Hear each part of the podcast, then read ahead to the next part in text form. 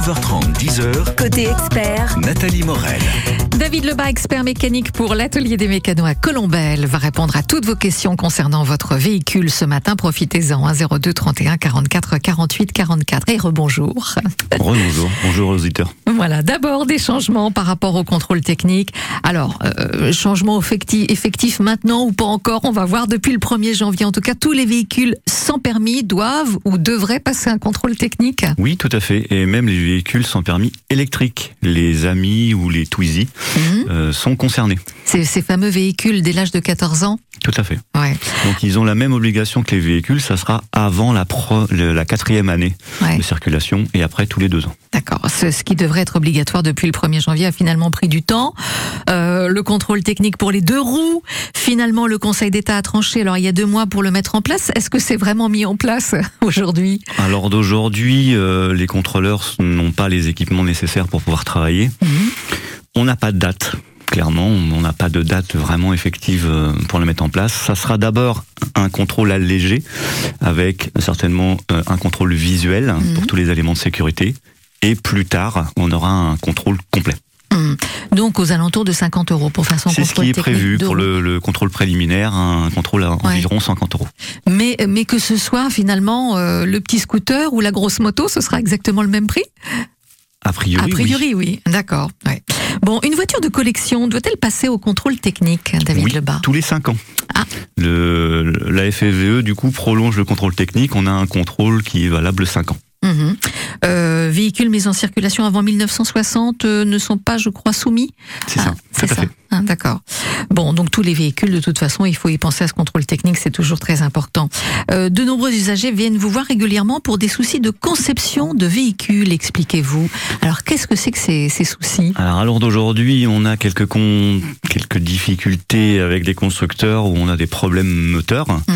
Euh, là, il faut bien faire attention quand on achète un véhicule d'occasion à avoir toutes les factures de révision. Même euh, la simple vidange euh, tous les ans, il faut avoir une facture, sinon le constructeur ne prendra pas en charge. Ouais, c'est ça. Ouais. Surtout si la voiture est encore sous garantie et qu'elle est euh, plutôt récente. Oui. On va dire ça Là, j'ai le cas d'une dame à l'heure d'aujourd'hui que le véhicule a 4 ans, 60 000 km. Il y a un défaut sur le véhicule qui est lié à la fabrication du véhicule. Le constructeur ne prend pas en charge parce qu'on n'a pas la facture des révisions des 15 000 km, tout simplement. Mhm. Donc le constructeur refuse de prendre en charge. D'accord, parce qu'il n'y a pas les papiers. Il n'y a pas la facture de la révision. Donc il faut bien respecter l'entretien de vidange, enfin tout Bien ce qui respecté. est fait. Si Et le puis- constructeur donne un entretien à 30 000 km ou une fois par an, c'est le premier des deux échéances qui arrive à terme qu'il faut faire. C'est-à-dire que c'est pas parce que vous faites que 5000 km à l'année que vous devez pas faire la vidange. Il faut absolument la faire au moins une fois par an, Mhm. quel que soit le kilométrage. Ouais, même si on a roulé euh, 100 km dans l'année. C'est ce qui est C'est prévu par le sortie du constructeur. garage.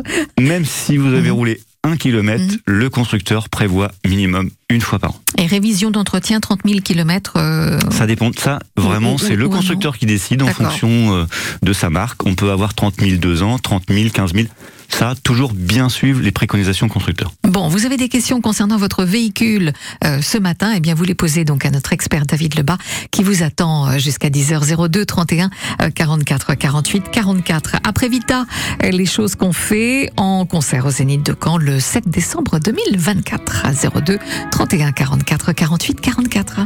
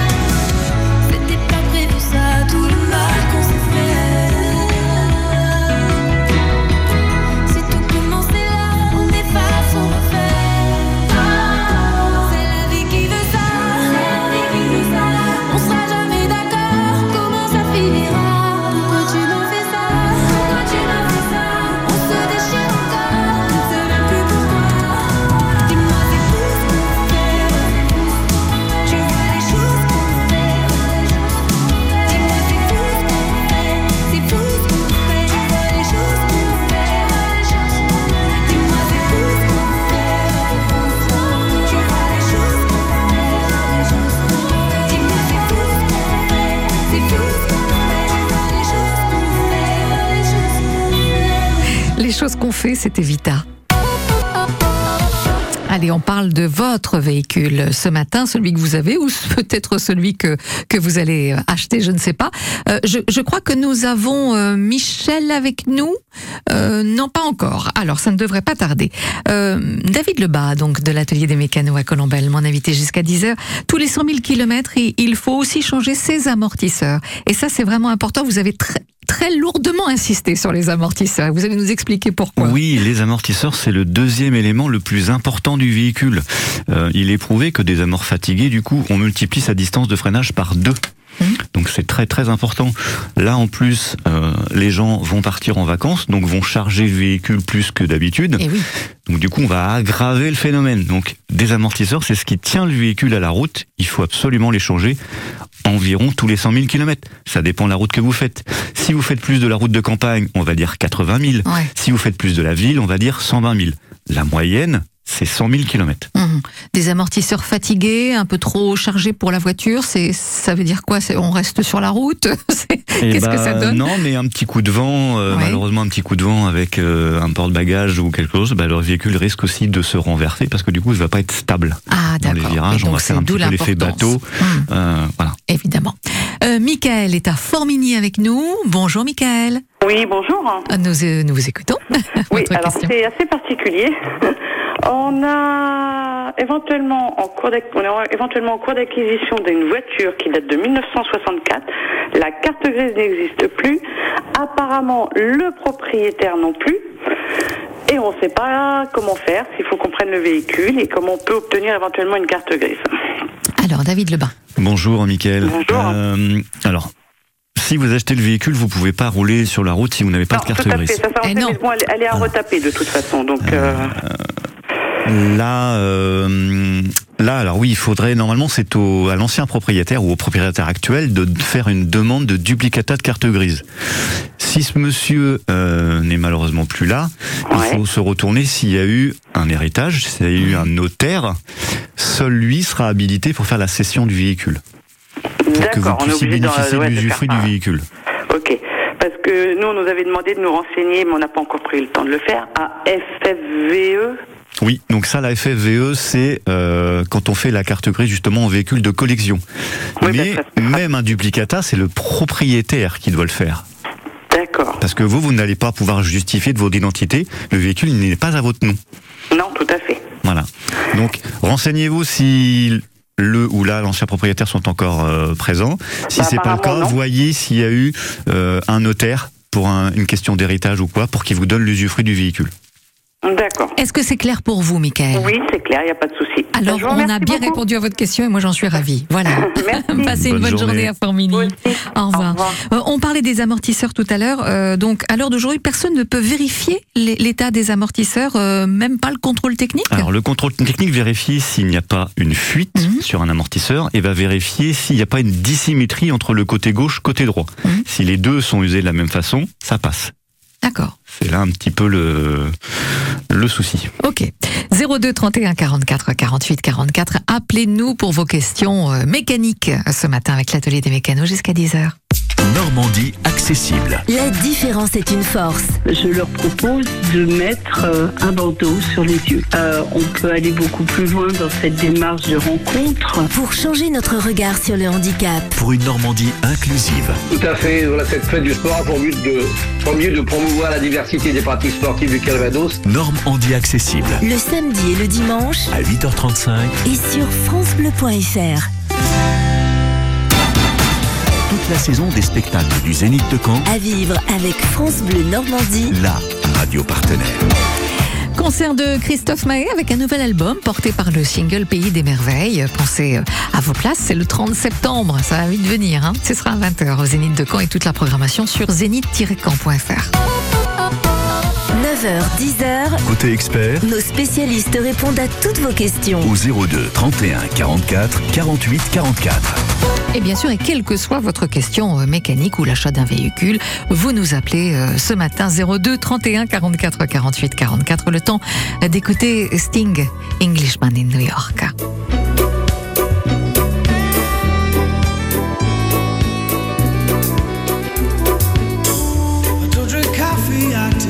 My dear.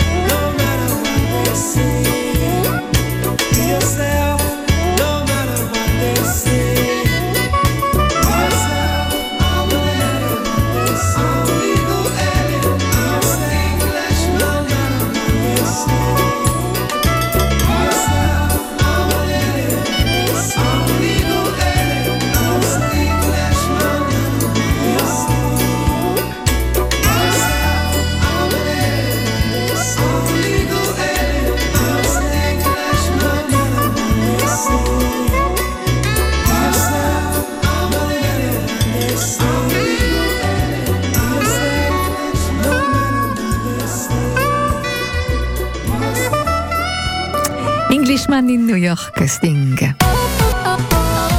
Vos questions euh, ce matin, euh, technique, climatisation, amortisseur, tout ce que vous voulez, tout ce qui concerne surtout votre véhicule, avec l'atelier des mécanos et David Lebas, mon invité, jusqu'à 10h.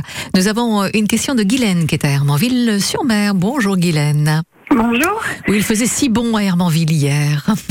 Ah oui, je confirme. Ah oui. Quelle est Même votre question? hein. Oui, oui, tout à fait. Alors, euh, donc en fait, moi, je- j'ai une panne moteur. Ça a été détecté par euh, le garage. Euh, je voulais savoir, euh, donc c'est une voiture que j'ai achetée neuve. Là, elle a 106 000 kilomètres. Donc, elle a 7 ans. Ça fait pas beaucoup de kilomètres par rapport au nombre d'années. Et euh, je voulais savoir quel recours moi je peux avoir parce qu'il va falloir euh, changer le moteur. Bonjour Guylaine. Alors j'ai pas entendu le kilométrage. Vous pouvez me le rappeler 5 s'il vous 6 000, plaît c'est ça 106 000. Ah, D'accord, 106 000. D'accord. Oui. Alors, le moteur meurt, c'est un petit peu vague. J'ai besoin d'avoir un peu plus d'informations. Est-ce que c'est la courroie de distribution, la chaîne de distribution? Qu'est-ce qu'ils vous ont dit? Ce n'est pas la courroie de distribution parce qu'elle a été changée. J'ai eu un rappel euh, par euh, Le constructeur, oui. le constructeur. Donc, elle a été changée et euh, en fait, elle mange énormément d'huile. Tous les entretiens ont été faits régulièrement chez un garage. D'accord. Donc consommation d'huile excessive. Oui, c'est-à-dire que là, elle consomme euh, en fait, euh, je fais un litre d'huile, donc le plein, euh, pour euh, 900 km. Ouais. Euh, là, normalement, euh, il existe. Alors, la règle pour la plupart des constructeurs, c'est un litre pour 1000 km. Au-delà d'un litre pour 1000 km, c'est considéré comme, comme une consommation excessive. Sur certains moteurs, on va même aller jusqu'à un demi-litre pour 1000 km. Donc là, euh, est-ce que votre garagiste a fait ce qu'on appelle une pesée d'huile? Euh, oui, D'accord. Donc le, il y a eu la procédure de fait par rapport à la consommation. Donc là, la consommation a été prouvée. La consommation a été prouvée. Il y a un dossier de prise en charge qui est en train de se monter, mais c'est pas assuré que ça soit pris, euh, qu'il y ait une partie qui soit prise en charge euh, par euh, le garage en fait. Hein. Alors le garage, non, ça sera le constructeur qui prendra constructeur, certainement euh, en charge.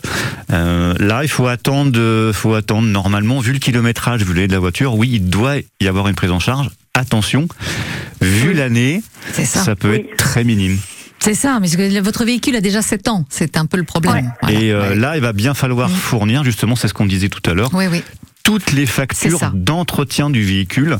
Ouais, Malheureusement, si vous n'avez pas respecté un entretien, il n'y aura aucune prise en charge. Ah oui, c'est Non, j'ai hein. respecté tous les entretiens. Donc euh, bon. bah, c'est parfait. Donc Bon. il va y avoir certainement une prise en charge. Il devrait y avoir une prise en charge sur les constructeurs. Hmm. Maintenant, le taux, ça c'est eux qui vont le déterminer en fonction justement du kilométrage et de l'année du véhicule. D'accord, très bien. C'est comme ça que ça se passe. Oui. Oui. Il y a au minimum une prise en charge quand même. En principe. En principe, oui, En vu, principe. le, vu le, le faible kilométrage, oui. Là, l'année, on est en dehors, mais vu le faible kilométrage, il peut y avoir une prise en charge par le constructeur. Voilà, faut batailler peut-être un petit peu, Guylaine, avec tout, votre ça. dossier. Alors, euh, je ne sais pas si c'est un garage du constructeur, si c'est une concession ou si c'est un garage du constructeur, mais sinon il faut se retour, euh, enfin il faut aller voir le service client du constructeur Parce que le petit garage, à son niveau, lui ne Oui. peut rien faire, ne peut faire que le dossier de prise en charge, mais c'est pas lui qui décide. Lui, il, a les- il donne les informations seulement. Si vous avez déjà un premier refus, il faut voir le service client du constructeur, et c'est avec eux qu'il faut négocier. D'accord. Mais là, c'est un garage euh, de la marque. D'accord, oui, mais lui n'a pas le pouvoir, lui ne transmet que les éléments. C'est ça, par contre, oui, c'est ça. C'est le constructeur qui va décider. Oui. Bon, est-ce que Exactement. c'est bon pour vous, Guylaine? Ben euh, oui, c'est Voilà. si au cas où il n'y a rien de pris en charge, quel recours moi je peux avoir Est-ce que je fais appel Ben, à un expert ou... Alors oui, alors on Parce que avec, euh, parce que là on a d'autres appels, donc on, on va, je, veux- D'accord. je vous reprendrai en dehors, euh, en dehors de l'émission et puis je verrai avec vous. Ah, donc euh, vous, laissez, vous laissez vos coordonnées au standard. D'a- D'accord, euh, Guylaine? Très bien, ben, On va faire ça comme ça, on Merci, va vous aider, Guylaine. vous inquiétez pas. Merci à vous, merci de votre Au revoir. appel. Au revoir. 02 31 44 48 44, c'est vrai que ça va vite et on arrive déjà à la fin de cette émission dans quelques instants en votre compagnie. Après Patrick Fiori et Florent Pagny, puisque c'est un sacré duo, ça s'appelle J'y vais. S'il faut marcher une vie entière pour voir mon enfance dans les yeux, j'y vais. S'il faut retrouver sa lumière quand la chandelle en vaut le jeu, j'y vais. Comme un tout premier regard. le début de mon histoire. Et dans chacun de nos pas,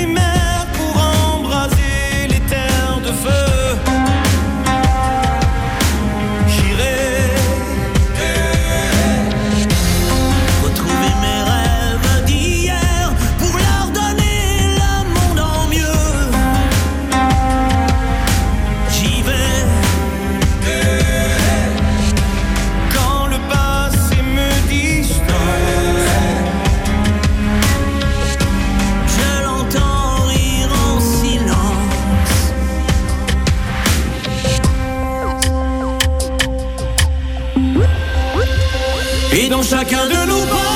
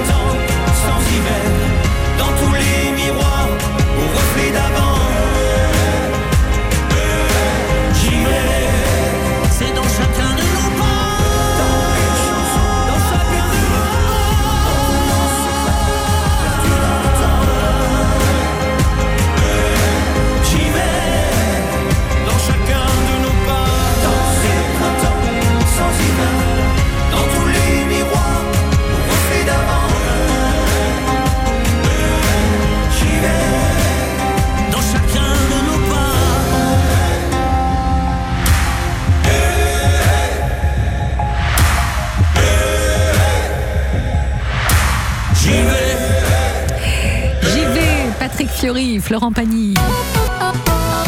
Et trois minutes encore en compagnie de l'atelier des mécanos, mon invité David Lebas jusqu'à 10h pour vos questions concernant vos véhicules, votre véhicule. Geneviève Avire, bonjour. Bonjour. Bonjour Geneviève. Bonjour. Nous vous Oui, écoutons, alors- hein. Allez, oui, allez-y, voilà, posez votre je pose question. ma, ma question. Oui. Oui. Voilà, j'ai une 208 euh, Peugeot, une Light. Voilà, elle est de 2019. Et je voudrais savoir, elle coule dehors ma voiture. Je voudrais savoir pourquoi que l'hiver j'ai plein de condensation par brise, mais vraiment énorme. Et ça gèle même dedans quand il gèle. Ah, à l'intérieur. Oui, à l'intérieur. C'est que vous avez certainement une infiltration d'eau quelque part, il y a de l'eau stagnante qui est dans le véhicule. Et du coup, la différence de température entre l'intérieur et l'extérieur fait cette réaction. Donc vous devez avoir soit sous un tapis, soit au niveau de la roue de secours, certainement. Euh, non, justement, il n'y a rien. On a déjà passé comme elle est neuve, donc elle était corps garantie à l'époque. Ça fait déjà deux ans que ça traîne. Et été la mettre chez mon garage Peugeot et ils n'ont rien trouvé. Ils n'ont rien trouvé. Ah, Ils, ils trouvent rien du tout. C'est quand même... euh, Ben, c'est embêtant parce que c'est quand même une voiture neuve. Donc j'ai essayé de mettre ça sous la garantie. Déjà, cette voiture-là a déjà eu un problème. J'ai eu des problèmes de calculateur. Bon, ben, ça a été pris en charge. Et donc avec ça, avec les joints, ben, ils veulent pas prendre en, en charge. Là, il faut, il faut déjà trouver la cause avant de pouvoir avoir une prise en charge ou pas. Mais il faut Ben déjà oui, trouver oui, la oui, cause. voilà, oui, oui. Ben, Le- je vous dis, les n'ont infiltrations d'eau, c'est galère de, de trouver. Ça peut mettre beaucoup de temps.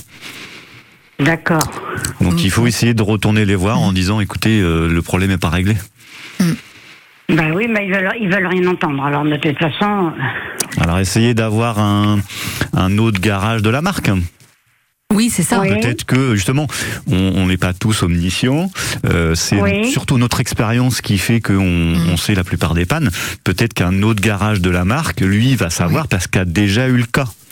Donc n'hésitez Oui. pas à aller voir un, un autre garage de la marque. concession, Oui, oui, oui, d'accord. pouvoir Bon, avoir un deuxième avis. Oui, oui, oui. Ouais, Un oui. deuxième avis, oui, oui. Et qui puisse vous le noter noir sur blanc ou vous Peut-être voyez que le même un premier, autre. justement, se- quand on a, quand on voit le véhicule, quand on est trop dedans, on ne voit plus ce qu'on fait.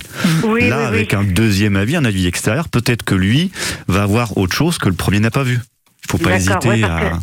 C'est désagréable parce que quand vous montez dedans l'hiver, moi je vous dis, c'est une voiture neuve, j'ai eu des vieilles voitures, je n'ai jamais eu ce problème-là. hein. Mais c'est en- c'est typique normalement des infiltrations d'eau.